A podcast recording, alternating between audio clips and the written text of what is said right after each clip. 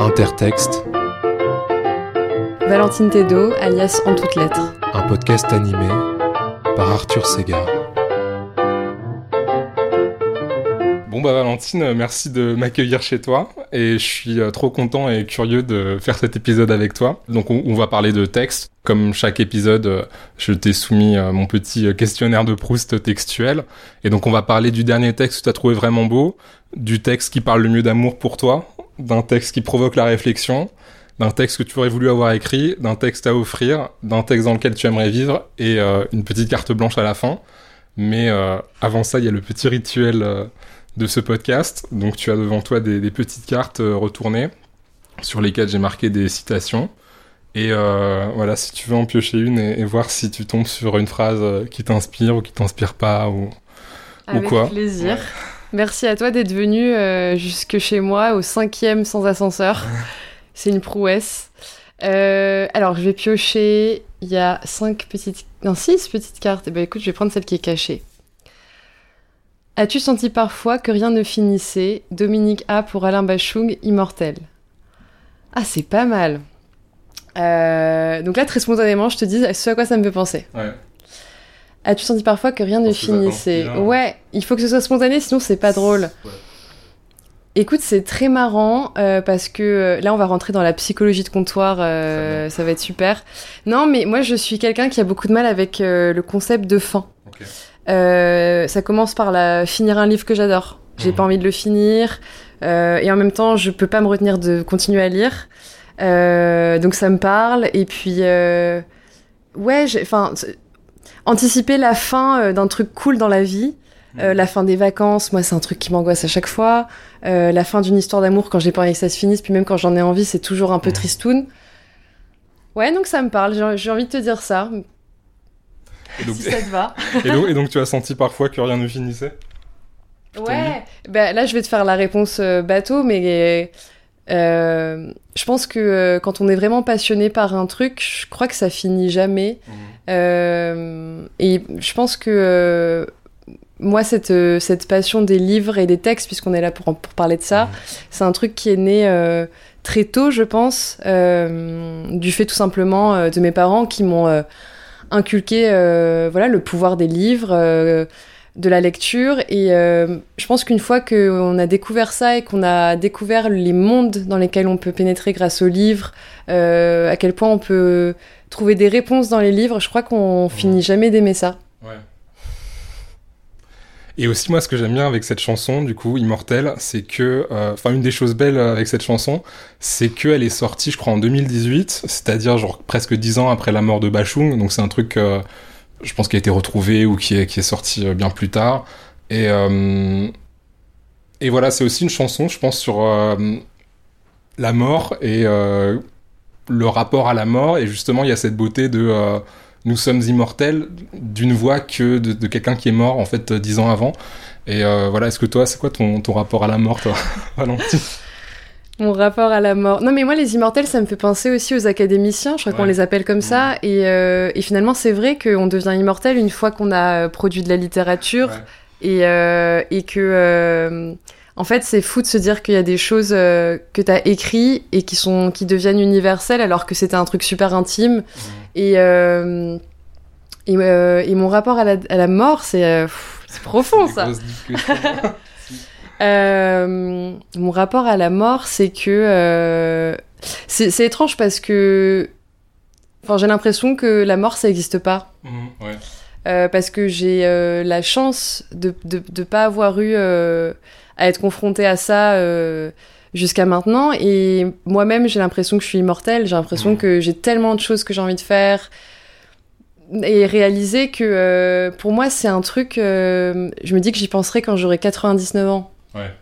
Et, et pour moi, non mais moi j'ai un peu une obsession aussi, c'est que moi j'ai envie de, de, je crois que j'ai envie de faire en sorte que que les choses elles restent toujours vivantes. Enfin là, je pense à un truc hyper perso et précis, mais euh, euh, et, c'est marrant parce que je parle souvent euh, avec mes amis en tout cas de ma grand-mère et c'est une personne hyper importante pour moi qui pour le coup est toujours là, Mhm. mais euh, qui est assez malade et qui est, euh, qui est voilà, qui est plus vraiment vivante parce que son état de santé fait que.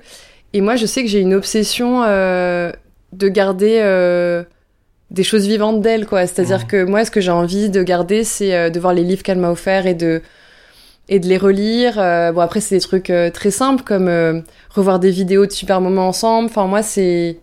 En fait, moi, je, je suis tellement quelqu'un d'optimiste que j'ai envie de me dire que la mort, on peut toujours en faire quelque chose de beau Ouais. et que de toute façon, il n'y a pas de mort parce que pour moi, les gens. euh, c'est très bateau, mais pour moi, les gens euh, qu'on a aimés, ils continuent de vivre en nous toujours, quoi. C'est quoi le dernier texte que tu as trouvé vraiment beau Euh, le dernier texte que j'ai trouvé vraiment beau, c'est euh, un livre euh, de Justine Augier euh, que j'ai eu la chance d'élire parmi les lauréats du Grand Prix de l'héroïne de Madame Figaro, dont j'étais Mhm. juriste. C'était ma première expérience de, de jury d'un prix littéraire, Mhm. donc c'était un honneur et un vrai plaisir. Et il y avait donc, voilà, il y avait une vingtaine de livres sélectionnés. Il y avait une catégorie essai. Et il y avait ce livre de Justine Augier euh, qui s'appelait Croire sur les pouvoirs de la littérature. Déjà, rien que le titre, j'étais très curieuse de le lire. Euh, et ce livre, euh, je l'ai trouvé vraiment beau, au sens où c'est un livre qui parle euh, bah, donc des pouvoirs de la littérature, comment la littérature, euh, elle nous relie, comment la littérature, elle répare. En fait, Justine Augier, le point de départ de ce texte, euh, c'est que sa, sa mère est, est morte prématurément d'une maladie. Et en fait, euh, avant de mourir, sa mère lui a dit Mais ce livre dont tu m'as toujours parlé, il faut que tu l'écrives sur les pouvoirs de la littérature. Parce que c'était un projet qu'elle avait eu il y a quelques années, qu'elle avait euh, abandonné. Et euh, en fait, en 2021, euh, avant que sa mère euh, décède, elle lui dit Il faut que tu l'écrives ce livre. Et puis, euh, sa mère décède et elle se dit Bah, en fait, c'est ce qui va me relier à, à ma mère. Et dans la- cette année qui a suivi du coup la mort de sa mère, et c'était une façon de faire son deuil en fait. Et c'est un livre très beau, mais qui est pas du tout triste. Enfin là, ça fait un peu drama de dire c'est le deuil de sa mère et tout, mais pas du tout. C'est vraiment un livre euh, euh, qui, en fait, c'est un livre que j'adore parce que c'est un livre qui donne envie d'en lire d'autres. Euh, c'est un livre qui, euh, qui parle du coup euh, de création littéraire, du deuil aussi. Euh, c'est un livre qui, euh, tu vois, il y a beaucoup de citations dans ce livre.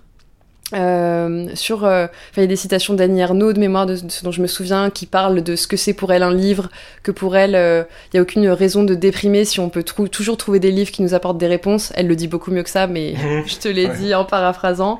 Euh, elle fait référence à Joanne Didion qui parle aussi beaucoup du deuil, qui, a- qui est peut-être une des personnes qui a le mieux écrit là-dessus. Tu vois, ça nous ramène à la mort en Bah fait. ouais, ouais, voilà. C'était On prémonitoire. écrit voilà. contre la mort, on m'était très bien tombé.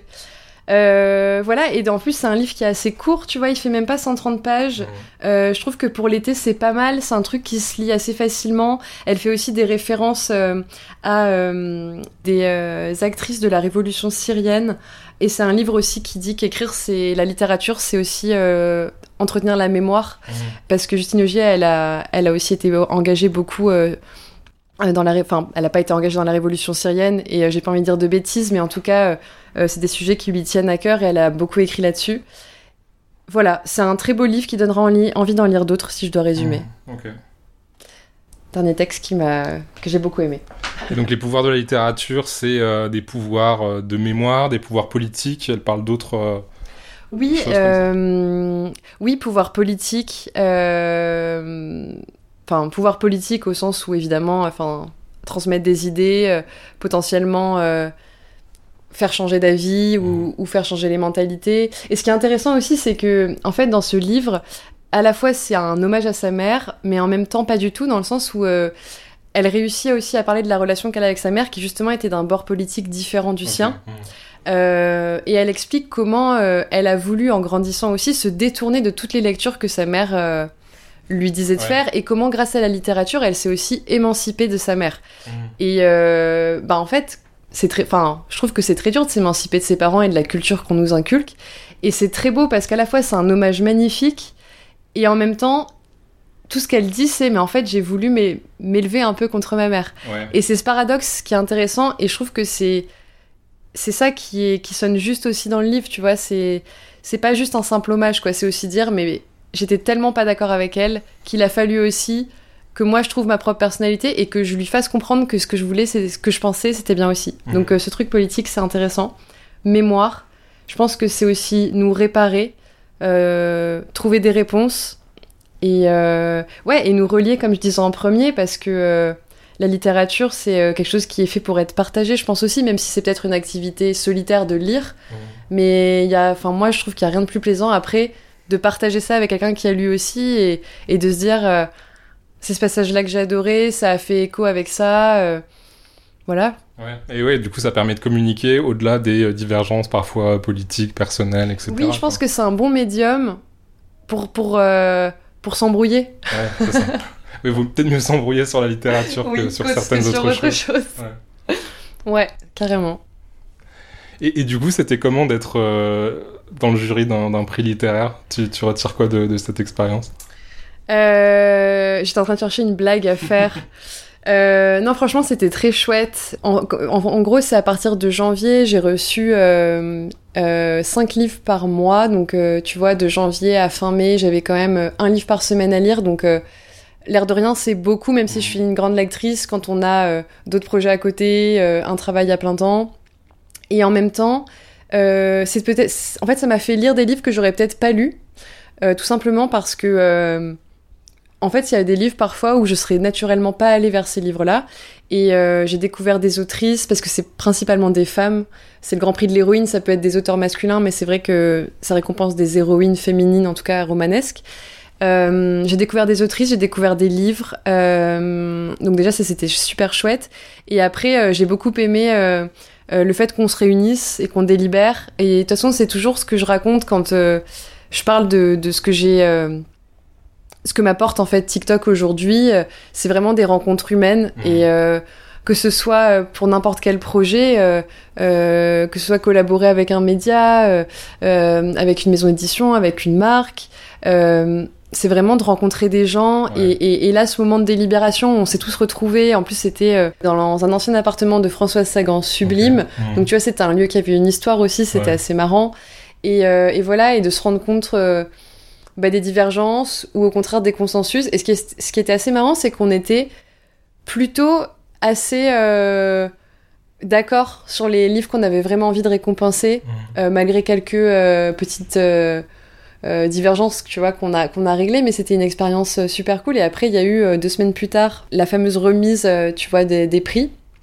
Et là aussi, c'était l'occasion, tu vois, de rencontrer les autrices. Et c'est génial quand tu les as lues euh, d'aller leur parler, d'aller euh, euh, les interroger. J'ai eu l'occasion de faire ça à cette soirée-là. donc voilà, c'était une super expérience. Trop bien. Mm. Mais comme tu l'as mentionné, peut-être on peut parler tout de suite de TikTok et du fait que voilà, tu, tu, es sur TikTok, tu as ce, ce, ce compte qui marche plutôt bien. C'est parti pour Un jour une écrivaine, une série de vidéos dédiées à des femmes de la littérature, parfois méconnues. Si tu n'as pas encore eu l'occasion de la découvrir, voici Marcel Sauvageau. C'est une femme de lettres du début du XXe siècle qui n'a publié qu'un seul texte. C'est ce texte en 1934 qui va la sacrer écrivaine. C'est un ouvrage épistolaire dans lequel elle s'adresse à l'homme qu'elle aime et qui vient de la quitter. Elle retrace dans une série de lettres son cheminement vers l'acceptation de la rupture, tout en analysant le sentiment amoureux. Et du coup, moi, je me demandais, euh, c'est vrai qu'il y, a pas mal de, discours là qui est produit euh, ces derniers temps sur TikTok, que ce soit du côté euh, des éditeurs qui en parlent beaucoup parce que j'ai l'impression qu'ils comprennent pas trop comment ça marche et ils voient que euh, bah, ça permet de faire parler de livres et de, de, rendre certains livres populaires, etc. que, ce, que ça vienne de TikTok comme entreprise qui, je pense, est aussi un peu dans une euh, démarche de un peu redorer son blason puisque c'est vrai qu'on on pense un peu à enfin quand on pense à TikTok en tout cas les gens comme moi qui sont pas trop sur TikTok on pense à des vidéos de chorégraphie euh, de 10 secondes sur des, des, des, musiques un peu ninecore etc et, euh, et, justement là ils investissent que ce soit dans le festival de Cannes dans le festival comment ça s'appelle le, salon du livre. Le festival du livre à, à, Paris.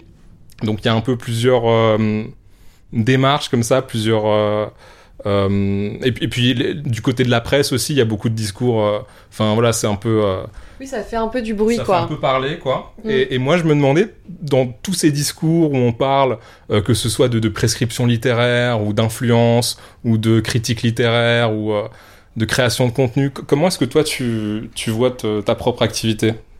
Est-ce qu'il y a un de ces termes-là qui te parle davantage ou, ou pas tellement? Euh, ben, Quand tu parles de prescription littéraire, euh, oui, forcément. Mmh. Puisque euh, bah donc je, je, suis sur TikTok depuis presque deux ans avec un compte qui est surtout dédié à la littérature contemporaine, un petit peu de classique et, et à de la poésie, puisque c'est principalement ce que je lis tout simplement. Mmh. Sur ce compte, j'essaie aussi de mettre en lumière des écrivaines un peu méconnues euh, du fait qu'elles aient pas du tout été enseignées à l'école.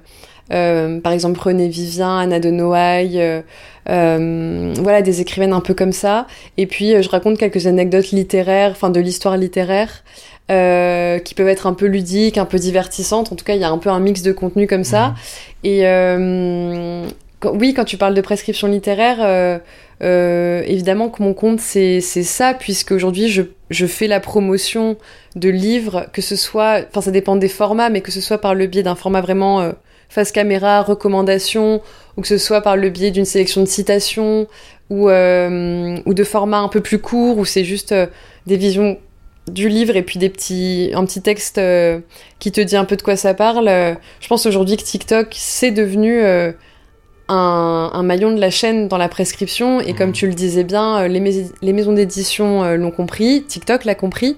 Euh, et donc ce mouvement BookTok, donc c'est le hashtag associé mmh. à tout ça, il est né de façon complètement organique. C'est-à-dire que c'est pas du tout TikTok qui l'a orchestré.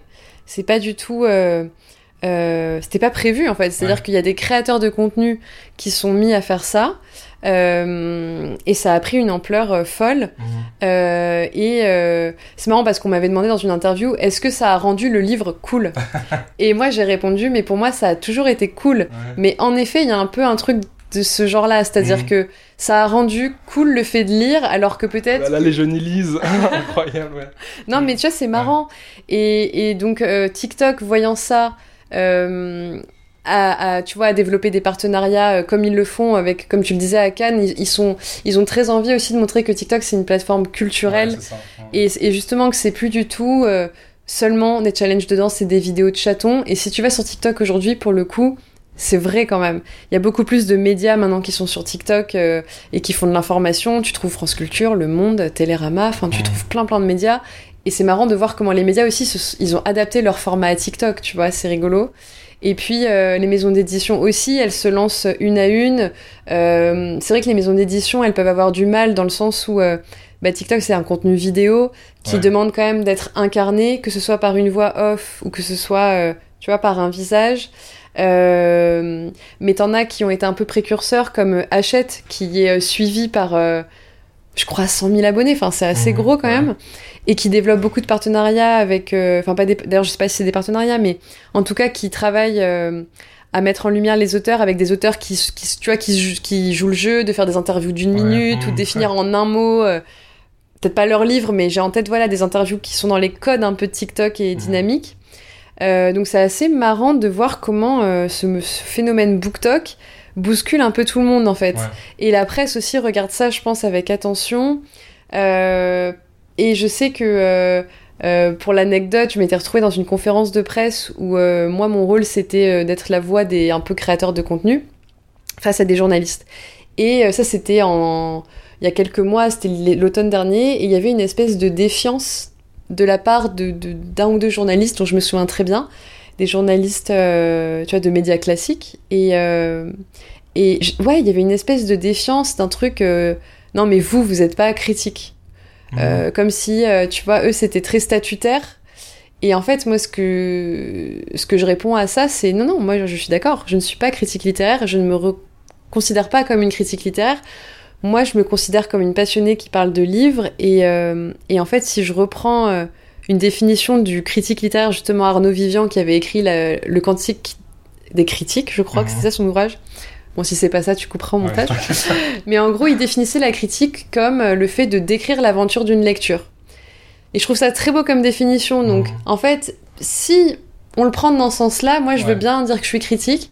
Et en même temps, j'aime pas trop ce mot parce que euh, je crois que les, les, personnes qui me suivent, elles viennent pas forcément chercher la critique précisément d'un livre. Je pense que si tu veux vraiment la critique d'un livre, tu tapes sur Google et tu vas tomber sur euh, Le Monde, Télérama, enfin tu vois, et des articles qui te, qui te font une analyse un peu. Je je pense que quand tu vas sur TikTok, t'as envie d'entendre parler de livres, mais t'as surtout peut-être envie de te divertir.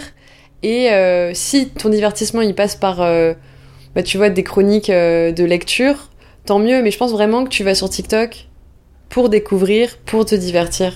Donc c'est pour ça que j'aime pas trop dire.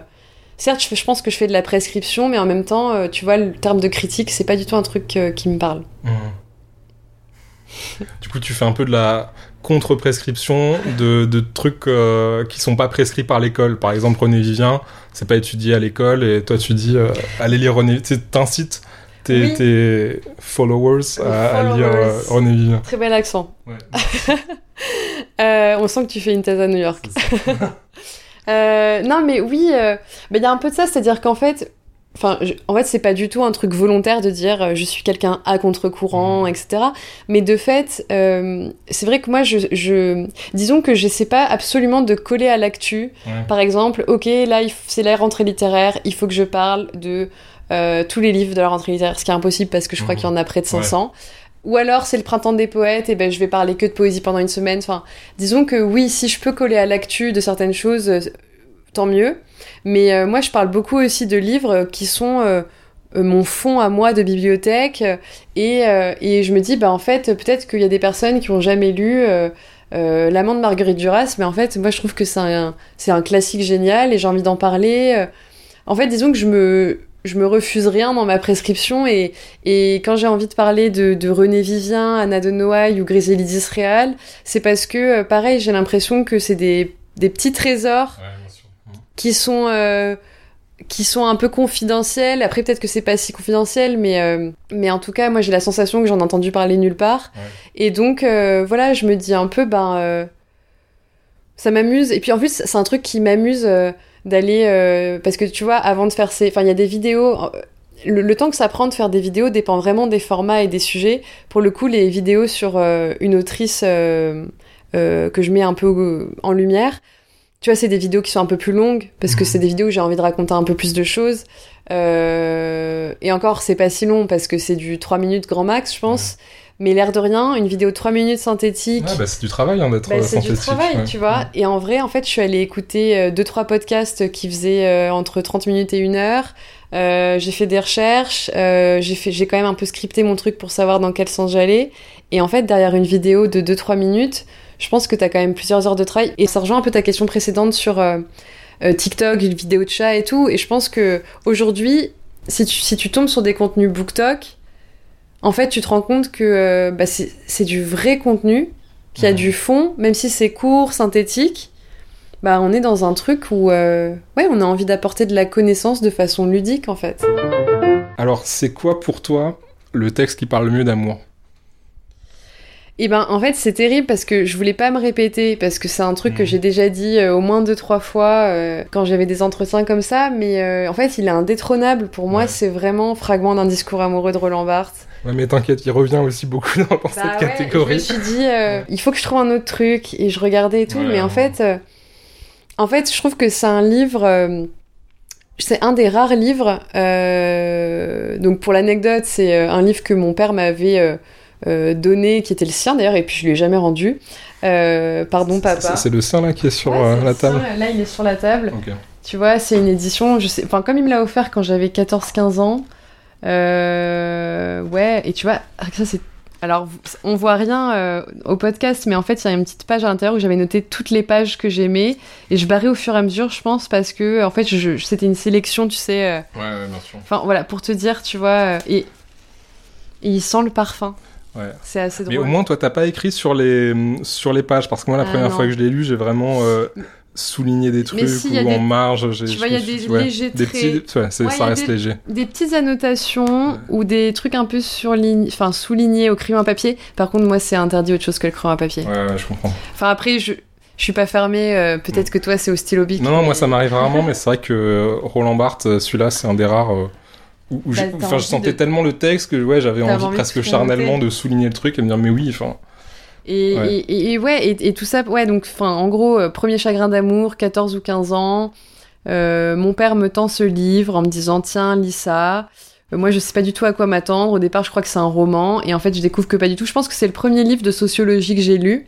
Mmh. pour être honnête, à 14 ans, je comprenais pas tout parce que il est quand même pas si facile d'accès, tu vois. Il y a beaucoup de références littéraires et mais j'y trouvais quand même des choses. Et, et en fait, j'avais la sensation que c'était un livre important et, et du coup, c'est un livre. Donc, ce que je te disais au début, c'est un des rares livres auquel je reviens, je pense, au moins une fois par an. Et en fait, je, je trouve toujours des réponses différentes, où il y a toujours un passage qui m'avait pas marqué jusqu'à mmh. maintenant. et en fait, il résonne et je me dis, bah, mais en fait, ça, j'étais passé à côté. Et, euh, et je trouve qu'il y a. Ouais, enfin, je pense qu'il y a des, peut-être il y a plein de gens qui t'en ont déjà parlé euh, de, ce livre, mais euh, moi je l'aime beaucoup pour ça parce que étant donné qu'il est construit par chapitre un peu dictionnaire amoureux de toutes ces notions d'amour, j'y trouve des réponses différentes selon la période de ma vie où je vais le lire. Euh, et puis je trouve qu'il y a personne qui est aussi bien décortiqué. Euh, euh, tu vois, que, enfin, j'ai une, phrase que j'ai en tête, c'est l'attente est un délire. Mmh. Elle est tellement simple cette phrase, mais elle est, elle est juste, mais c'est tout est résumé et je trouve que c'est exactement ça l'attente en amour. Il a une description magnifique de la rencontre amoureuse. tu vois, il y a des phrases à force de les lire que je connais. Quoi, il dit que la rencontre elle irradie. Et il dit un truc super beau, euh, ça je vais peut-être pas aussi bien le dire que ce qu'il écrit, mais il dit euh, euh, un truc comme que la rencontre amoureuse, c'est d'être étonné, d'être autant asservi à ce désir-là, et en même temps de quand même prendre le risque et de continuer à être asservi. Et je trouve ça magnifique. Enfin, bon voilà, je suis moi-même amoureuse de ce texte en fait, et je trouve qu'il y a en fait, il y a des textes magnifiques qui parlent d'amour, mais je trouve que celui-là, c'est celui qui décrypte le mieux l'ampleur du sentiment amoureux. Indétrônable. Ouais, bah, je suis plutôt d'accord avec toi. Et euh, ouais, du coup, je sais pas si on l'a dit, mais c'est du coup, c'est une sorte de dictionnaire euh, avec des entrées euh, différentes qui qui chacune correspond à un élément du, du discours amoureux en fait. Mm. Donc là, je feuillette un peu, il y a le corps de l'autre, événement, traverse, contrariété, etc. Euh, toi, c'est quoi ton entrée euh, du moment de, ce dictionnaire-là? Mon entrée du moment. Mais attends, je vais regarder le sommaire parce que euh, ça va m'inspirer. Ouais, c'est ça. en fait, en fait, c'est ça. J'ai regardé les titres des différents fragments qui sont pas les mêmes que le, les entrées qui sont donc absence, adorable, affirmation, altération, angoisse, hmm. etc. Qu'est-ce que ça serait en ce moment? C'est personnel, hein, quand même. c'est hyper personnel. je, me rends compte en lisant les traits. Non, mais qu'est-ce que j'ai envie de dire euh, Mais après, justement, c'est ça que je trouve trop bien dans ce texte, c'est qu'à la fois c'est hyper personnel et tu sens que Bart, il a vraiment mis des choses hyper intimes de lui et de son désir, etc. Et en même temps, comme c'est un, un essai soi-disant de sémiologie où il analyse des bouts de discours littéraires, etc. En fait, il y a, y a aucun passage que tu peux vraiment lui attribuer directement quoi. ça, ça, passe toujours par le par le détour de l'analyse qui fait que il, parle pas en son nom propre quoi. Complètement et ça c'est assez beaucoup d'images euh... en fait c'est une écriture qui peut être aussi assez poétique par moments c'est ça mmh. qui est assez fort. c'est quoi la dernière feuille? Je sais pas je tombe sur des trucs. Consultation magique menu ah c'est magie ça. Ah ouais magie. Ben disons que c'est ça. Allez mon mood du moment Ouais, se dire que. Euh, enfin, ça va faire hyper niais romantique, mais il euh, y a un truc un peu magique dans, dans la rencontre amoureuse aussi. De. T'es un peu. Euh, ensorcelé. un truc complètement irrationnel où. où t'as même plus envie d'être rationnel et en fait parfois tu fonces peut-être dans un mur mais c'est pas grave en fait c'est beau c'est magique et et pour la beauté du geste, on y va. Et, euh, et euh, ouais, écoute, j'ai choisi ce mot. Euh, je suis tombée sur le mot magie. Moi, j'aime bien. J'aime bien. On parle de quoi déjà dans, dans magie? Consultation. Donc là, il y a toujours une petite définition au début. Consultation magique, menu rite secret et actions votives ne sont pas absents de la vie du sujet amoureux à quelques cultures qui l'appartiennent. Oh, c'est terrible cette phrase, elle donne pas envie de le lire du tout. On dirait que c'est hyper chiant. c'est pas du tout représentatif. Mais je crois que si je comprends bien, ça parle de la façon des petits rituels. Euh. Ouais, des petits rituels et des trucs qu'on sacralise parce que l'autre euh, a fait telle chose. Donc ce rituel-là, j'ai n'importe quoi. Si tous les matins euh, il aime allumer une bougie, et eh ben c'est un truc qu'on va vouloir, on va vouloir se l'approprier parce que ça nous fait penser à l'autre. je crois que c'est aussi quelque chose qui l'aurait touché. Ça devient un peu un truc qui revêt, ouais, un fétiche un peu. Et ça, je trouve, moi, enfin moi, c'est un truc dans lequel je me reconnais. J'avoue, quand je suis amoureuse, tout prend une dimension un peu, ouais, un peu magique, un peu fétiche. Très, je suis très romantique, mais. Bah, pour choisir ce texte, il faut. Bah, ouais. Mais c'est beau, c'est une qualité, je pense. Ouais, bien sûr. Voilà. ok. Un texte qui provoque la réflexion. Euh, bah déjà, le truc que je me suis dit quand j'ai eu cette question, je me suis dit, ça pourrait être tous les livres. Parce que je pense que si ça te fait pas réfléchir, tu... c'est peut-être que tu passes à côté euh, de ta lecture. Et en tout cas, moi, j'ai besoin qu'un livre euh, me bouscule un peu. soit qui me bouscule, soit qui me conforte. Mais euh, en tout cas, j'ai besoin que, ouais, qu'il y ait un truc qui se passe, quoi. Ouais. Mais après, euh, j'ai essayé de réfléchir du coup à un livre qui aurait pu, euh, ouais, me faire, on va dire, vraiment réfléchir. Et j'avais envie de te parler de Éloge du risque d'Anne Dufourmentel, qui est un livre qui parle de la façon dont prendre des risques, c'est la plus belle façon d'avancer dans la vie. Et qu'en fait, même si le risque on le prend et que finalement euh, ça n'aboutit pas, je sais pas, tu passes un examen et puis finalement tu l'as pas, bah rien que l'action d'avoir pris le risque, même si c'est pas, même si tu transformes pas l'essai entre guillemets, ça déjà ça te fait grandir mmh. et déjà ça te fait avancer. Et, euh, et voilà, et c'est vraiment une philosophie que je trouve très belle. Je trouve que c'est un livre qui donne envie euh, de croire en ce qu'on a, tu vois, au fond de nous et de se dire, mais en fait, qu'est-ce qui se passe si en fait euh, ça marche pas? Bah au moins j'ai tenté. Moi je suis un peu comme ça. Euh, c'est un peu ma, c'est une petite philosophie de vie, c'est de jamais avoir de regrets. Donc je me dis, euh, il faut toujours que je fasse les choses pour pas avoir à me retourner, ou si je me retourne, de me dire, bah j'ai tenté et ce truc n'a pas marché. et donc voilà, tu vois, je vraiment je déteste. Enfin, en même temps, qui aime avoir des regrets, j'ai envie de te dire Personne. Mais euh, voilà, donc Éloge du risque, ça m'avait parlé, puis je l'avais. Pareil, c'est un peu un livre comme Barthes, tu vois, je réalise en, te le disant. En fait, c'est un livre qui peut se lire par fragments, puisque c'est évidemment, c'est pas de la fiction. Du coup, c'est un livre avec des chapitres, tu vois, il y a le risque d'une passion amoureuse, le risque d'être seul, le risque d'être triste, enfin, il y a plein de choses comme ça, le risque de quitter sa famille. Euh. Et euh, pareil, c'est un livre comme Barthes où tu peux aller puiser en fonction de ce que tu vis, et je sais que euh, j'avais fait une petite vidéo TikTok sur ce livre il y a pas longtemps. Je sais que je l'avais lu à un moment où je prenais plein de risques. C'était un moment où à la fois je suis partie voyager seule, euh, j'allais faire, euh, j'allais signer un nouveau euh, contrat de travail, et puis euh, je vivais une, une, passion amoureuse. Et, euh, et c'était un peu trois trucs quand même importants dans le même temps. Et euh, justement, j'avais retrouvé ce livre dans ma bibliothèque et je m'étais dit, euh, ah ouais, je crois qu'en ce moment j'ai besoin de ça. Et j'adore ce genre de livre où tu vas un peu te réfugier et, et, et, je sais pas, euh, Anne Dufourmentel, elle m'avait vraiment euh, donné de la force et, et, voilà, c'est très beau.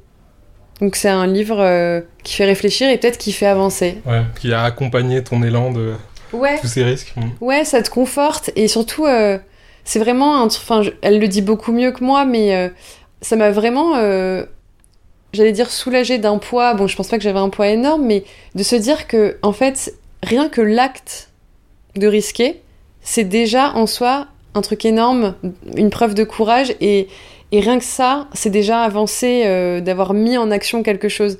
Je sais pas, c'est tellement, euh, ça me fait penser à moi, mais je pense qu'il y a plein d'exemples de, pour tout le monde a un exemple de ça. Mais je sais qu'avant de lancer mon compte TikTok, euh, j'avais hyper envie de faire un truc autour de la littérature. Euh, mais en fait, euh, j'osais pas. Je me disais, euh, il y a déjà tellement de gens qui en parlent bien.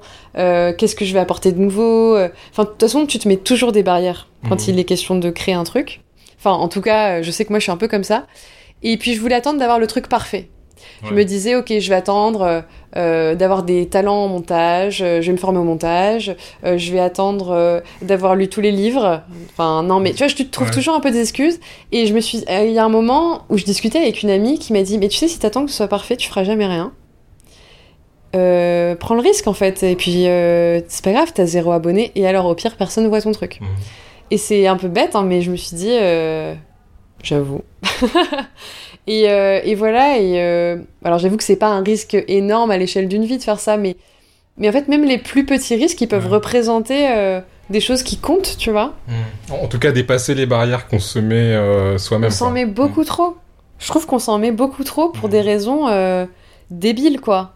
Et euh, je pense que quand on a... euh, ça me fait penser à... J'ai des associations de pensée, euh, peut-être qui n'ont rien à voir, mais ça me fait penser à euh, une phrase qu'avait dite euh, Xavier Dolan euh, quand il avait eu le prix du jury à Cannes pour Mommy.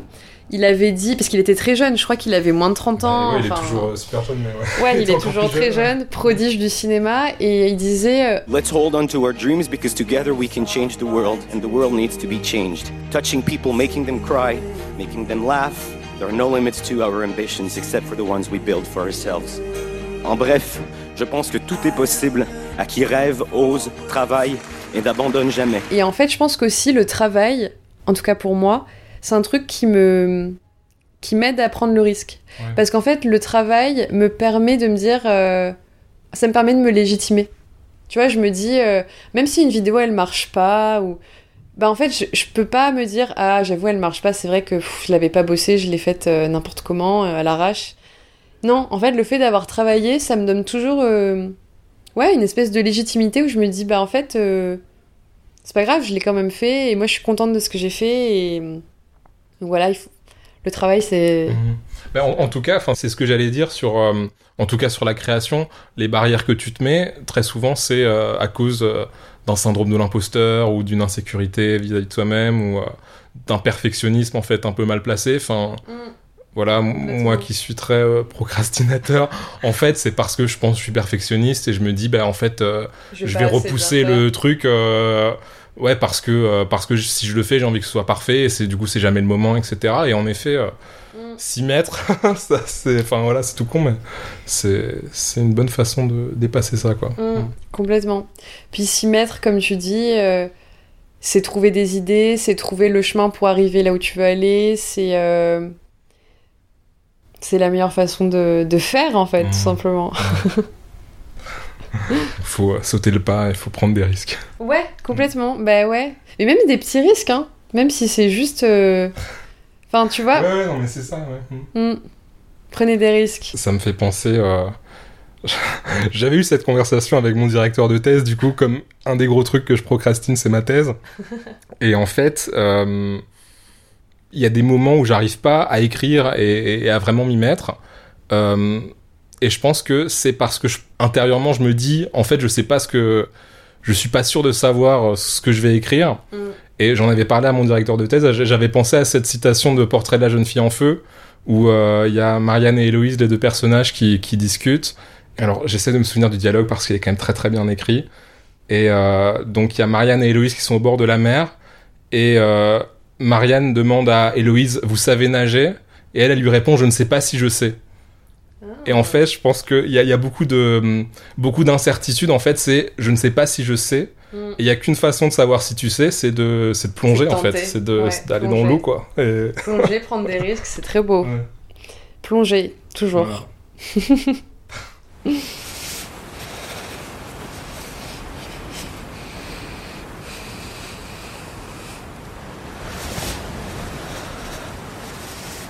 Alors, vous savez nager? Sais toujours pas si je sais. Vous m'avez vu? Vous savez flotter Donc euh, on saute directement euh, dans le texte dans lequel tu aimerais vivre, hein, puisque euh, ça parle de nage. Oui. Alors le texte, euh, en fait j'ai pensé à ce texte, c'est euh, Journal de nage de Mhm. Chantal Thomas. Euh, c'est un livre qu'elle a écrit, enfin qui est paru l'année dernière, l'été dernier. Et en fait, je me suis dit que c'était le livre dans lequel j'avais envie de vivre en ce moment, Ouais. Parce qu'il fait chaud, Ouais. parce que l'été euh, arrive, parce que euh, c'est un livre euh, qui se lit hyper facilement, qui est assez court, où euh, en fait elle raconte euh, à la sortie du confinement euh, comment bah, comment elle est sortie de ce confinement et comment elle s'est réappropriée son corps qui avait été quand même immobilisé, enfin comme nous tous pendant un confinement, comment elle s'est réappropriée la nature, le monde extérieur. Euh, et en fait, c'est un journal dans lequel elle va. euh, donc, elle parle évidemment beaucoup euh, de l'eau, de son rapport à l'eau. Ça se passe entre Nice et Arcachon parce qu'elle est née à, Arcachon et maintenant elle vit à Nice. Et, et en fait, c'est vraiment un livre qui donne envie de se baigner, d'être en vacances, de sentir le soleil sur sa peau, le sel sur sa peau. Voilà, je trouve que c'est vraiment un livre.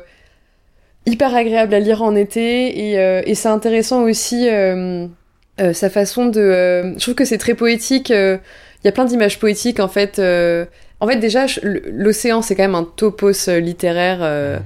Et on se dit, bon, ben, tout a été dit et redit et refait. Et je trouve qu'elle trouve le moyen d'en dire autre chose. Et, euh, et de. Voilà, il y a cette. Euh, en fait, c'est super beau comment elle décrit euh, son rapport au corps. puis on sait que Chantal Thomas, voilà, c'est une femme qui aujourd'hui elle a plus de 80 ans. Et elle décrit une sensualité qui est très belle. voilà, c'est un livre mmh. qui donne envie d'aller me baigner, quoi. Mmh. Donc j'aime bien. Et j'ai envie de vivre dedans parce que c'est l'été. Et t'aimes bien, toi, nager dans l'océan? Bah ouais, bah, en fait moi je, je viens du sud-ouest, je viens de Bordeaux et j'ai la chance que mes parents euh, euh, m'aient emmené tout le temps à l'océan qui est à une heure de Bordeaux et j'ai beaucoup aussi vécu euh, proche de l'océan, voilà toutes mes vacances, enfants, ados et encore aujourd'hui j'y passe beaucoup de temps. Voilà moi j'ai appris à, à un peu comment il fallait prendre les vagues, euh, comment ne pas avoir peur de l'océan, les courants, les baïnes. Euh. Ouais, c'est j'ai un rapport. Euh, en fait, je me suis un peu reconnue Jean Chantal Thomas et dans son rapport à à la nage, à l'eau et cette espèce de. En fait, quand tu nages, quand tu es dans l'océan, c'est tellement immense. Je sais pas. là, je vais. Je, je sais même pas ce que je vais te dire en disant ça, mais en fait, il y a un truc tellement immense. Tu te sens tellement petit et en même temps, c'est une sensation hyper agréable. Mm. Il y a un truc où tu pourrais être. Euh, en fait, t'es juste à ta place. Je sais pas. Je sais pas. Euh, j'ai réfléchi en même temps que je te raconte ça. Ouais, il y a un truc un peu. Euh, cosmologique. Oui, mais en fait, c'est un peu un peu un truc qui nous. En fait, moi, j'aime bien cette sensation du truc qui nous dépasse, tu vois. C'est mm. tellement immense, c'est assez vague. Euh, et, et, ce que j'adore, c'est de me dire que je sais un peu comment les apprivoiser. Et en même temps, euh, j'aime bien aussi cette idée de, de ce rapport au bien-être. De... C'est de l'eau très froide, hein, l'océan. Donc, mmh. en général, moi, je me baigne à 17-18. Quand je, quand je suis dans la Méditerranée, pour moi, c'est trop chaud. Euh, ce qui fait beaucoup rire mes amis. Mais euh, j'aime bien cette idée aussi de, tu vois, sentir son corps, la vigueur de son corps, la tonicité, parce que l'eau fraîche, ça te... muscles. Euh, oui, mes muscles saillants, huilés. non, mais tu vois, il y a un truc, un sentiment aussi de... Ouais, un truc sain, de, voilà, je vais me baigner dans l'océan. tu vois, Chantal Thomas, elle décrit, c'est vraiment un rituel Vraiment, chaque jour, elle va se baigner. Il y a des jours où elle en a pas envie, mais elle y va parce que c'est euh, c'est son rituel. Et puis aussi, il y a tous les gens qu'elle euh, qu'elle voit sur la plage, qu'elle analyse. Euh, que ce soit l'enfant qui est en train d'apprendre à nager, que ce soit le vieillard qui continue à bien se baigner tous les jours. Enfin, je sais pas, c'est très, c'est très beau. Et l'océan, en fait, c'est un truc. tout le monde aime bien aller à l'océan, j'ai l'impression. Ou en tout cas, ça a un truc poétique, je pense, pour, pour beaucoup de gens, l'océan, quoi. C'est mystérieux, c'est, c'est, on aime le regarder, on aime voir les couchers de soleil, et puis il y, a des baignades qui sont couchées de soleil. Voilà. Ouais, mon rapport à l'océan, c'est ça. Chantal Thomas, je connaissais pas du tout. Journal de nage. Mhm. Et donc, elle, elle raconte, c'est ça, chaque jour. Euh, enfin, c'est un journal, quoi. Ouais, mercredi 30 juin. Ouais. Ouais, je crois qu'il y a des très belles citations que j'avais surlignées. Il faudrait que là, comme je les ai surlignées, je vais les retrouver. Mais euh, tu vois, ça c'est peut-être un truc qui résume comment je me sens en ce moment. Presque. Je suis entrée dans l'eau. Je suis entrée dans un mode d'être. Peut-être parce que j'ai tellement désiré cet été. Je ne voudrais pas le laisser filer sans tenter de le fixer, sans chercher à en retenir quelque chose dans la nasse de mes phrases. Et ça, je me, c'est un truc. Euh, tu vois, enfin, on, parlait de littérature, des pouvoirs tout à l'heure et tout, c'est aussi fixer le temps. Ouais, ça. Tu vois. Mm. Et c'est hyper bateau, enfin, c'est très simple, hein, mais euh, juste fixer le temps, fixer un souvenir. Et je sais que, tu vois, euh, moi, j'aime bien écrire. Mm. Euh, un de mes rêves un jour, c'est d'essayer de produire de la littérature. et je sais que quand c'est un truc dont j'ai vraiment envie de me souvenir, je sais pas, une super belle journée, un super moment, euh, je me dis bah il faut que je l'écrive, peu importe si c'est pas euh, tu vois, enfin l'idée en fait dans ces moments-là, c'est pas l'idée d'avoir un exercice de style, un truc magnifique, mais c'est que je sais que je serais heureuse de le relire euh, à ce moment-là et je pense qu'on est beaucoup d'ailleurs hein, comme ça, enfin j'imagine. Et ouais, voilà, ce pouvoir tout simple de l'écriture, de retenir l'instant et surtout de, le de le revivre en fait quand tu le relis. Mmh. Ouais. Mais c'est vrai que l'océan, c'est aussi l'été.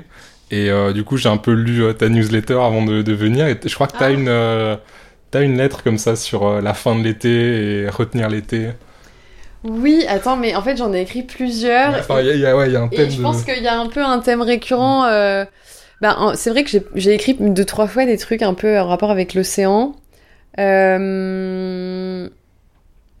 J'ai oublié ta question. Non, c'était que j'écrivais des newsletters sur ça. Non, et puis du coup l'écriture de l'océan, l'écriture de l'été. Peut-être euh, par rapport à la petite carte que tu as tirée aussi, euh, as-tu senti parfois que rien ne finissait Tu vois, c'est aussi un peu la. Je me souviens d'un de tes textes un peu sur la mélancolie de, la fin de l'été. Oui, oui. Et se dire la fin d'un été, c'est un peu comme la fin d'un amour. C'est vrai, je me souviens. Oui, j'avais écrit ça. Mais écoute, enfin, encore une fois, euh, c'est vrai que l'océan, c'est un truc qui inspire Chantal Thomas et qui m'inspire beaucoup. Je sais pas si c'est parce qu'on est deux personnes qui ont grandi proche de l'océan. mais je pense que c'est lié parce que moi je suis né à Strasbourg, qui est le point le plus éloigné de toutes les mers possibles. Et j'ai un peu moins. Enfin, j'aime bien la mer et tout ça, mais ouais, j'ai pas forcément ce, rapport. Mais, vrai euh, ouais. mais ouais, en fait, moi c'est. Ouais, c'est un rapport euh, à l'océan euh, parce que c'était paysage de mon enfance. et quand j'avais écrit ce texte sur fin d'un amour, fin d'un été, euh, qu'est-ce que j'ai envie d'en dire de ce texte? Faut le lire en fait. Ouais, on n'est pas obligé de, le commenter. Je sais que c'était un moment, oui, peut-être que. Oui, je trouve que c'est toujours mélancolique. En fait, ça revient à ce que je disais un peu au début. Mmh. Euh, j'ai toujours du mal avec le concept de fin, fin des vacances, fin de l'été. Et c'est vrai que j'avais comparé la fin d'un amour à, un coucher de soleil dans l'océan avec euh, les petits, le petit morceau de soleil orange qui disparaît peu à peu. et puis à la fin, il n'y a plus qu'une trace un peu rosé orangé dans le ciel. Et j'avais comparé ça euh, c'était une image un peu poétique que j'avais essayé de faire en se disant que la fin d'un amour c'est un peu ça c'est que il euh, y a un truc qui disparaît lentement mhm. mais en fait à la fin même si tu le vois plus t'as toujours euh, des traces et t'as des traces d'un amour tu mhm. vois. Ça, voilà tout simplement j'avais trouvé cette image et puis je l'avais écrit comme ça. La fin d'un amour c'est comme la fin d'un été quoi. Mm. C'est un peu ça. Mm. Je le souhaite à personne. quand je rigole. ça arrive, hein. Ça arrive et il faut prendre le risque de recommencer. Exactement. Le, risque, le risque de la rupture et le risque de recommencer. amour. Ouais. Mais carrément. Et en fait, j'ai l'impression qu'on fait que ça. Mm. C'est un cycle. Exactement. En tout cas, moi, je fais que ça. fin d'un été, fin d'un amour, t'en commences un nouveau, il y a un autre été qui arrive. Bah, les saisons, hein. Les saisons, mm. ouais. En fait. Ouais. ok, alors, où en étions-nous? Alors, ok, donc là c'est intéressant. En plus, c'est... Euh, en plus on a parlé un peu euh, d'écriture, donc euh, c'est quoi un texte que tu aurais voulu avoir écrit? Qu'est-ce que j'avais dit pour ça? Ah oui, je me souviens. Par contre, ce podcast est hyper long, je pense que tu vas C'est le principe hein. de... Enfin. Non, mais ouais, c'est sûr que... ça doit te changer de, TikTok. non, mais après, moi, ça me va, mais euh, je me dis, les gens, ils vont nous écouter si longtemps bah, pareil. Après, comme tu dis, au pire, personne n'écoute. non, mais de toute façon, on le, fait, on le fait pour le plaisir, mais ça. mais ça me fait marrer comment on... prend le risque de, la durée. On prend le risque de la durée, exactement. Le texte que j'aurais voulu écrire, euh, il y avait plusieurs trucs qui sont venus à l'esprit. Pour différentes raisons. Le premier texte que j'aurais voulu écrire, je me suis dit que c'est euh, le recueil Alcool d'Apollinaire. Pourquoi? Parce que Apollinaire, je pense que c'est lui qui m'a fait véritablement entrer en poésie et plus largement en littérature. Ça a mhm. été un choc. J'ai découvert ça quand j'étais étudiante en prépa littéraire, première année. Euh, je me suis rendu compte à quel point je connaissais rien à la littérature. Et pourtant, je pensais avoir lu pas mal de mhm. trucs. C'est souvent ce qui arrive quand tu vas en prépa. en fait, je suis nul. En fait, je, connais rien. Complètement ignorant. Mm. Et après, tu te rends compte que tu. C'est la seule période de ma vie, je pense, mes trois années de prépa, où j'ai eu la sensation euh, de devenir un peu intelligente. Mhm. Je trouve que c'est vraiment... Non, mais c'est une sensation incroyable. Et... Tu, fais partie des gens que ça n'a pas forcément euh, trop euh, blessé, quoi, ces, trois années. Enfin, des fois, c'est moins. Non, j'avoue que moi, je l'ai plutôt bien vécu, mais je comprends qu'on le, le vive euh, pas forcément très bien parce que, oui, c'est pas fait pour tout le monde. Mais je pense que moi, j'avais réussi à me mettre... je me suis dit, allez, vas-y, on va rentrer dans le délire. Et puis, on y va. Et beaucoup de soutien de mes amis et de ma famille. et du coup, j'ai, ça s'est bien passé. Mais c'est vrai que, voilà, découverte d'Apollinaire. Et là, je me dis, waouh, je me rappelle que bah, du coup c'était la première fois que j'étudiais un texte sans ponctuation puisque Apollinaire premier à retirer la ponctuation et, à casser le rythme et en inventer un nouveau. Euh, euh, j'ai trouvé que c'était à la fois. Euh, en fait, si c'est un auteur qui peut décrire à la fois la, la, fange et le sublime, bon, peut-être pas autant que Bataille, qui lui va vraiment dans la fange et le. Voilà. Mais quand même, tu vois, t'as parfois des allusions vraiment. ouais, bien sûr.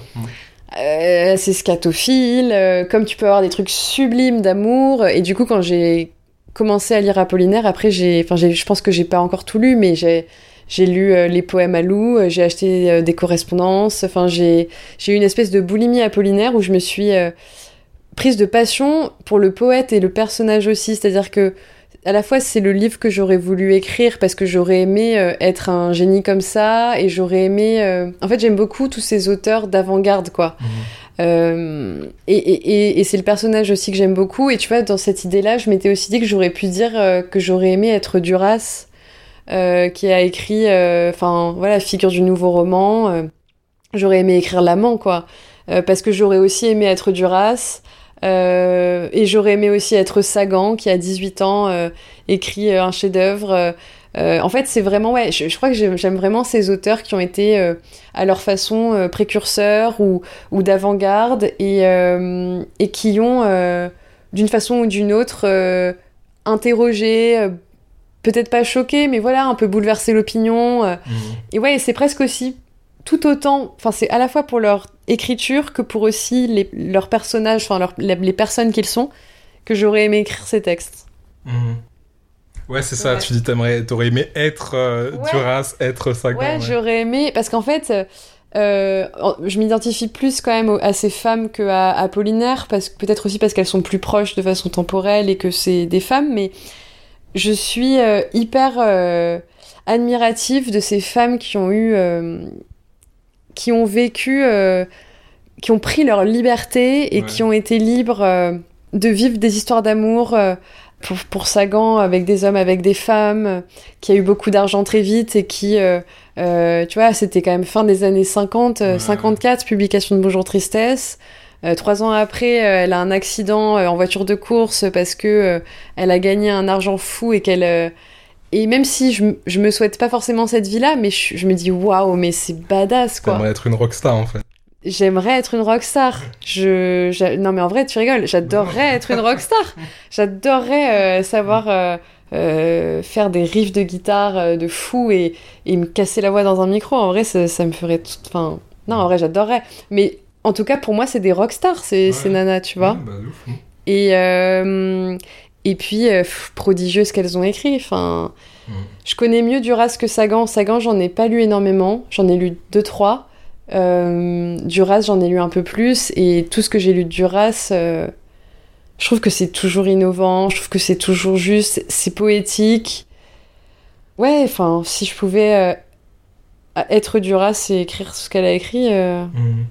J'aimerais bien, quoi. Ouais. Mm. Donc, ouais, j'avais pensé à ça, tu vois. c'est pas mal. Est-ce que ça te va Ouais, de ouf. c'est quoi ton poème préféré dans Alcool? Euh, mon poème préféré, je crois que c'est. Euh... Attends, je vais essayer de le trouver de mémoire. Il y en a un que j'aime beaucoup qui s'appelle L'automne. Ouais.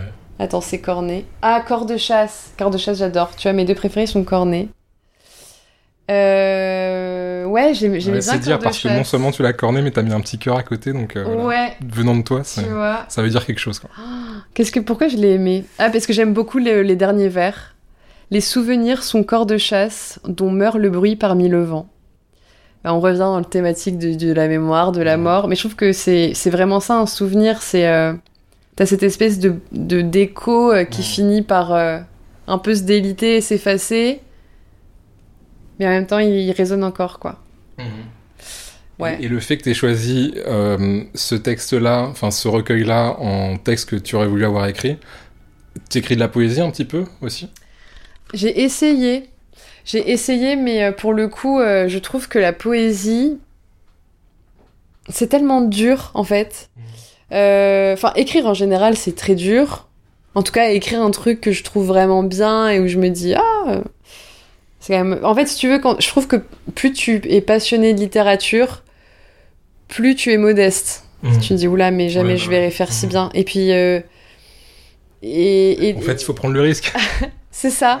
Peut-être que je, je, je le prendrai un moment. Non, mais en vrai, euh, euh, c'est pas ça qui m'empêche de tenter, tu vois. Ouais. Mais. euh, J'ai encore oublié ta question. Le, tu, du coup, t'écris un peu de poésie, t'as essayé, mais non pas- non, en fait, j'ai un peu essayé, tu vois, quand j'étais ado. Euh, Mais c'était naze. Enfin. Ouais, je trouve- tous les ados. ouais. Voilà, bah, c'est ça. J'ai essayé, tu vois, sur mon Skyblog, je mettrais, je Mhm. mettais un peu des vers. Après, tu vois, j'ai essayé de faire un peu des alexandrins, des trucs. Ouais. Mais euh, non, non, la poésie, pas vraiment. Je crois que ce que j'aime bien écrire, c'est plutôt euh, parce que je fais un peu dans ma newsletter, c'est un peu des biais d'humeur. J'essaie un peu aussi de connecter euh, des petites choses vécues à des expériences qui pourraient résonner chez d'autres. Euh, oui, je suis plus à l'aise dans cette écriture-là. Je pense que la- être poète, pour moi, c'est bah, c'est l'ultime euh, talent, quoi. Un texte à offrir. Un texte à offrir, j'avais plusieurs idées, puis finalement, je me suis, euh, je me suis dit que j'avais envie de, parler- de te parler du livre Le Prophète de Gibran Khalil Gibran. J'ai découvert seulement il y a quelques mois que en fait c'était hyper connu et que Mhm. c'était un chef-d'œuvre. La honte, mais c'est pas grave, je prends le risque de l'avouer. Ouais. Non, mais vraiment, c'est-à-dire que ce livre, on me l'a mis entre les mains. C'est une amie que j'aime beaucoup qui me l'a offert. En plus, on était euh, en voyage au Liban, euh, dans le musée dédié à Gibran Khalil Gibran, donc c'était incroyable. Euh, c'était dans la, dans la région de Psharé, un peu au nord du Liban. C'était euh, c'était fou parce que euh, dans ce musée, tu avais des tableaux, parce qu'il était aussi auteur, mais aussi euh, dessinateur, peintre. Euh, et je découvrais à la fois la vie de l'homme et à la fois l'œuvre euh, picturale et donc euh, ensuite littéraire, puisque j'ai lu euh, Le Prophète à la suite de cette visite.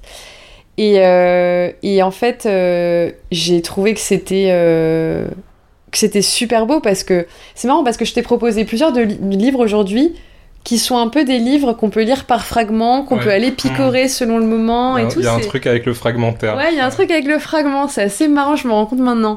Mais en tout cas, pour, euh, pour expliquer, euh, ce livre, Le Prophète, c'est un livre qui est euh, structuré en... en... C'est un livre court, qui est structuré en petits chapitres, qui sont sur euh, la notion euh, du travail, l'amour, l'amitié, la maison, manger et boire. Voilà, je passe en revue les chapitres.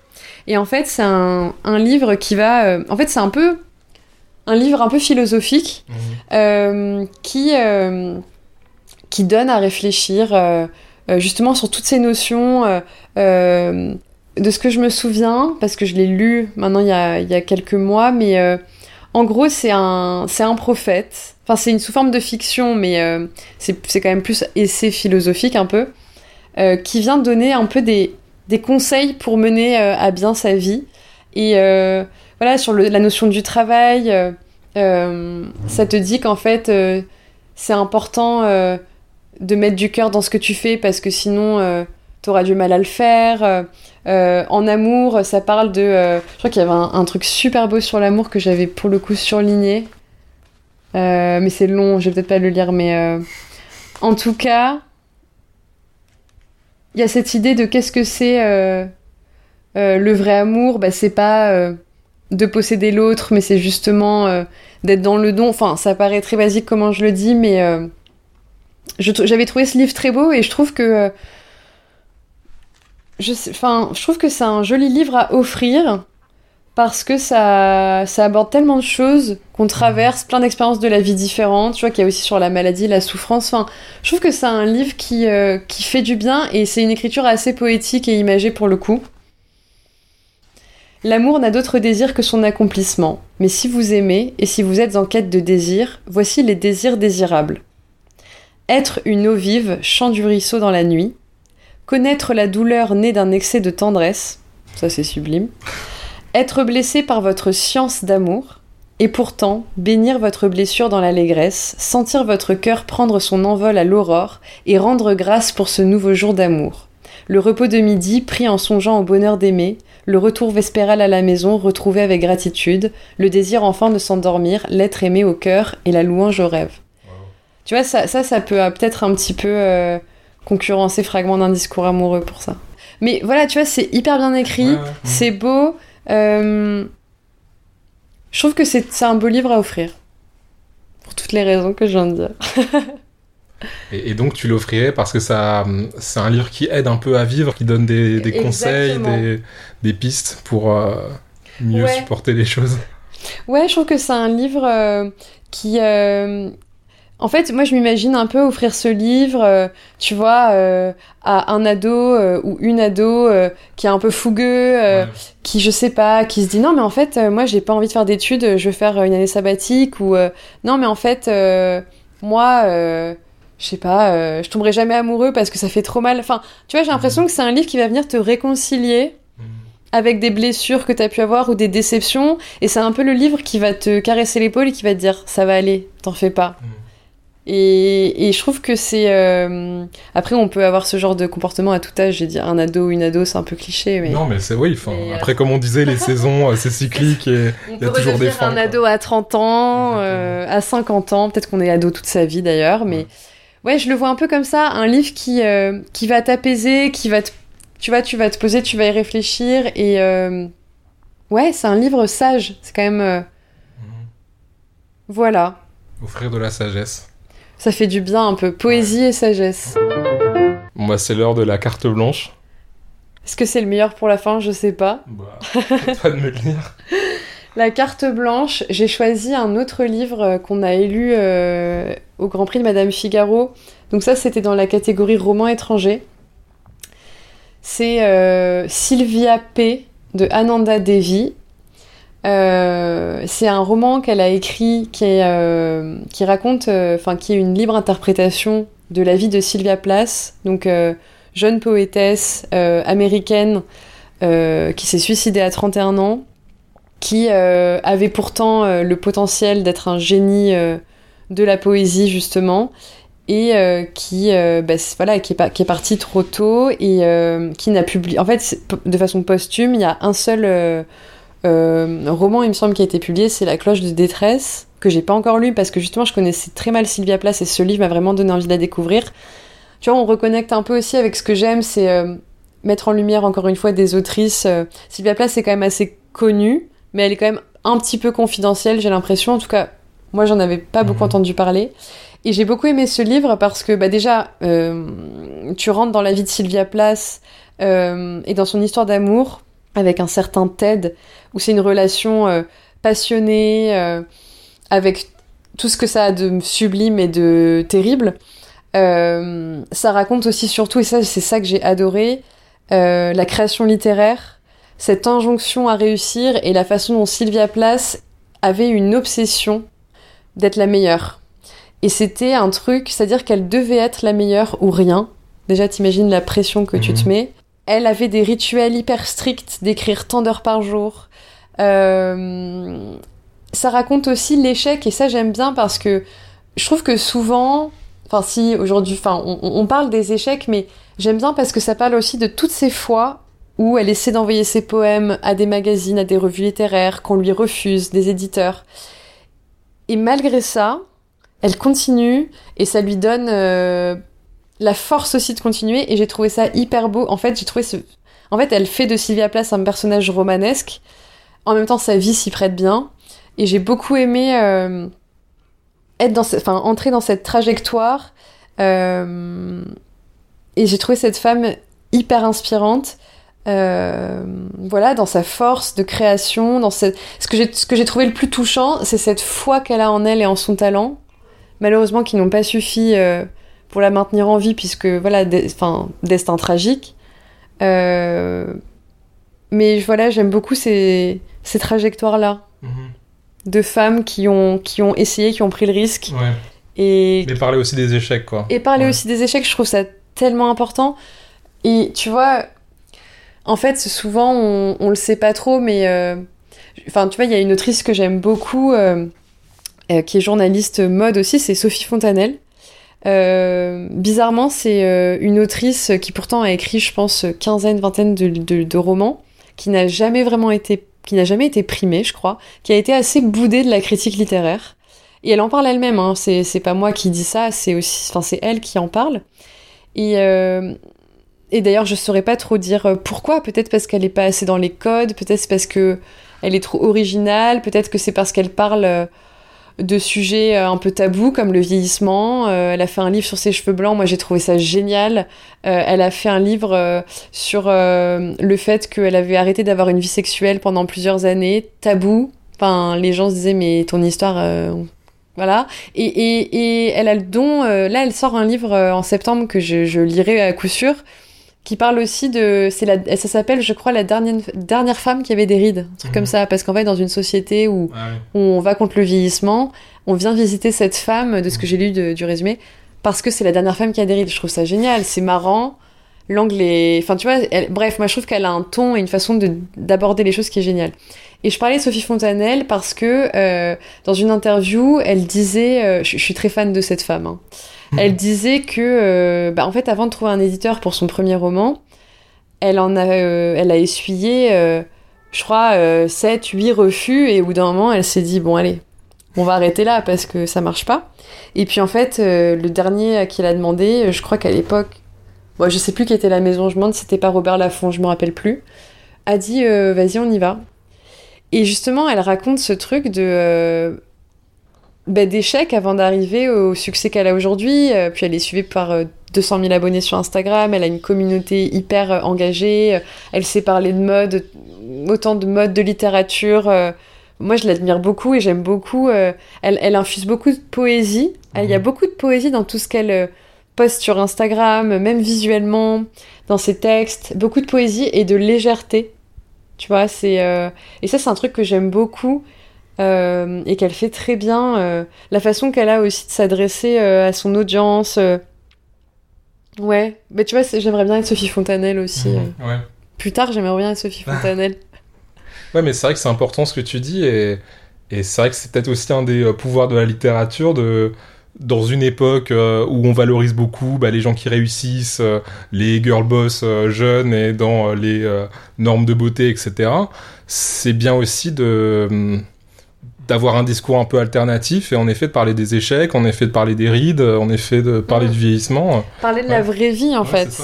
Parler de la vraie vie. ratés, tout ça quoi. Complètement et tu vois, euh, maintenant on a, on a dépassé un peu cette ère, je crois, des réseaux sociaux avec tout Instagrammable, hyper lisse et mhm. tout, parce que tout le monde a compris que c'était fake.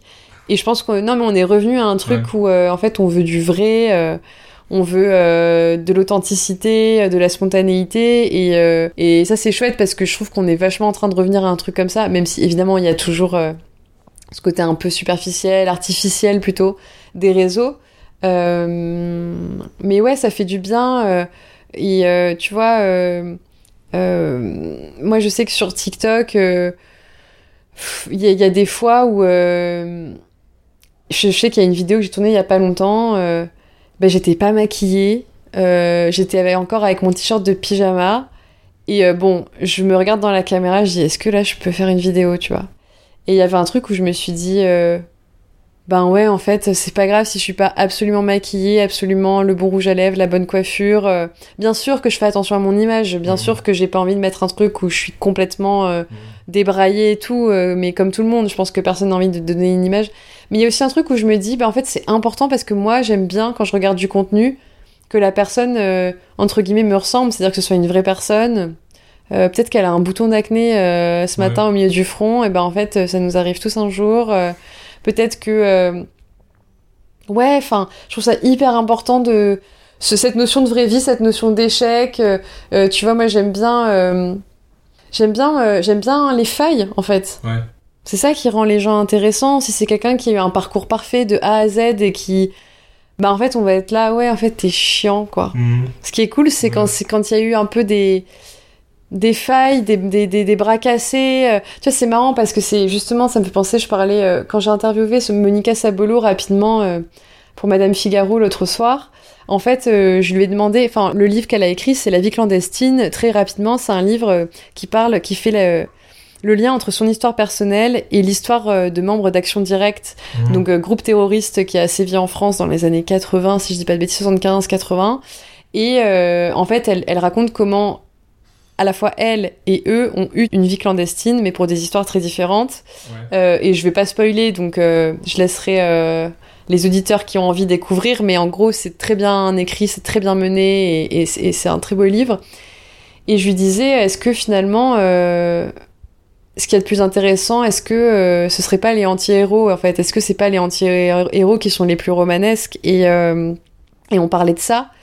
Et, et je crois que bah ouais, moi je crois que c'est ça que j'aime bien, c'est les anti-héros et et montrer les failles quoi. Et je trouve Ouais. que c'est ouais, c'est ça qui, qui qui a le plus de, de corps quoi. Faudrait faire le prix de l'anti-héroïne en fait. C'est une tellement bonne idée. Ouais. À qui je vais écrire pour organiser ça? Attends, faut pas que tu diffuses parce qu'après on va me piquer l'idée. On, on- on réfléchit euh, à ça d'abord et Non, mais ensuite c'est génial le prix Ouais. de l'anti-héroïne Ouais, en mais fait. en plus il y aurait vraiment des trucs euh, il y aurait des trucs géniaux. intéressants quoi. Mais tu sais quoi Je crois que je suis sûre que ça existe. J'ai Mhm. découvert depuis que. De toute façon en France je sais pas combien il y a de prix littéraires mais je pense qu'on a J'ai eu 1000. découvert qu'il y en avait. Je sais même pas combien, mais c'est impressionnant. Et en fait, on les connaît même pas parce que Mhm. c'est un peu. Personne n'en parle. Bah, on peut fonder le prix de Et l'anti-héroïne. bah écoute, ce sera le 10 millième. euh. Finalement, on fait ce qu'on veut quoi. Mhm. Prix de l'anti-héroïne, je note. C'est pas mal. Bah, merci Valentine. Merci trop beaucoup bien. Arthur, c'était trop bien. Et euh, merci Arthur, c'était trop bien. Merci à toi.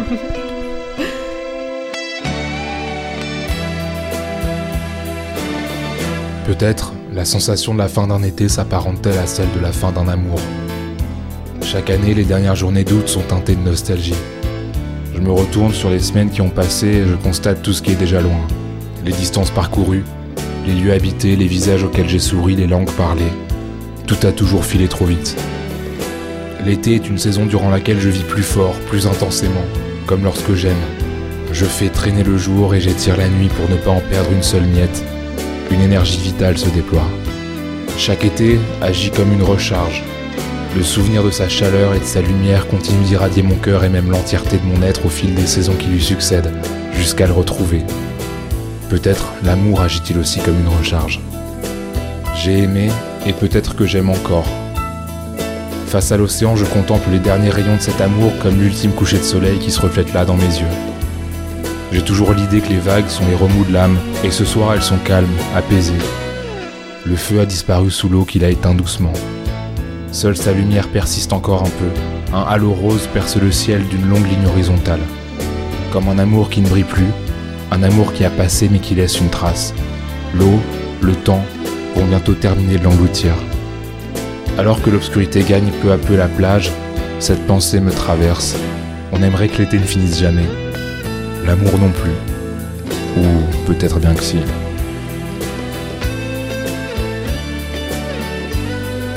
Je vous ai lu un extrait de la newsletter de Valentine intitulée En toutes lettres, à laquelle je vous conseille de vous abonner. Vous pouvez également suivre En toutes lettres sur TikTok ou, pour les plus âgés d'entre nous, sur Instagram. Croire sur les pouvoirs de la littérature de Justine Augier est paru chez Actes Sud en 2023. Fragment d'un discours amoureux de Roland Barthes est paru au Seuil en 1977. Éloge du risque d'Anne Dufourmentel est paru chez Payot et Rivage en 2011. Journal de nage de Chantal Thomas est paru au Seuil en 2022. Alcool de Guillaume Apollinaire est paru au Mercure de France en 1913. Il a également été question des œuvres de Marguerite Duras et Françoise Sagan que vous pouvez trouver chez de multiples éditeurs. Le prophète de Gibran Khalil Gibran, paru en 1923, a été traduit en français par Madeline Mason Mannheim aux éditions du Sagittaire en 1926. Sylvia P. d'Ananda Devi est paru chez Bruno Doucet en 2022. Intertexte est un podcast réalisé par Arthur Segar et illustré par Pauline Le Serre. A très bientôt pour un nouvel épisode placé sous le signe du surréalisme. As-tu senti parfois que rien ne finissait et qu'on soit là ou pas, quand même on y serait. Et toi qui c'est comme si tu étais plus immortel que moi.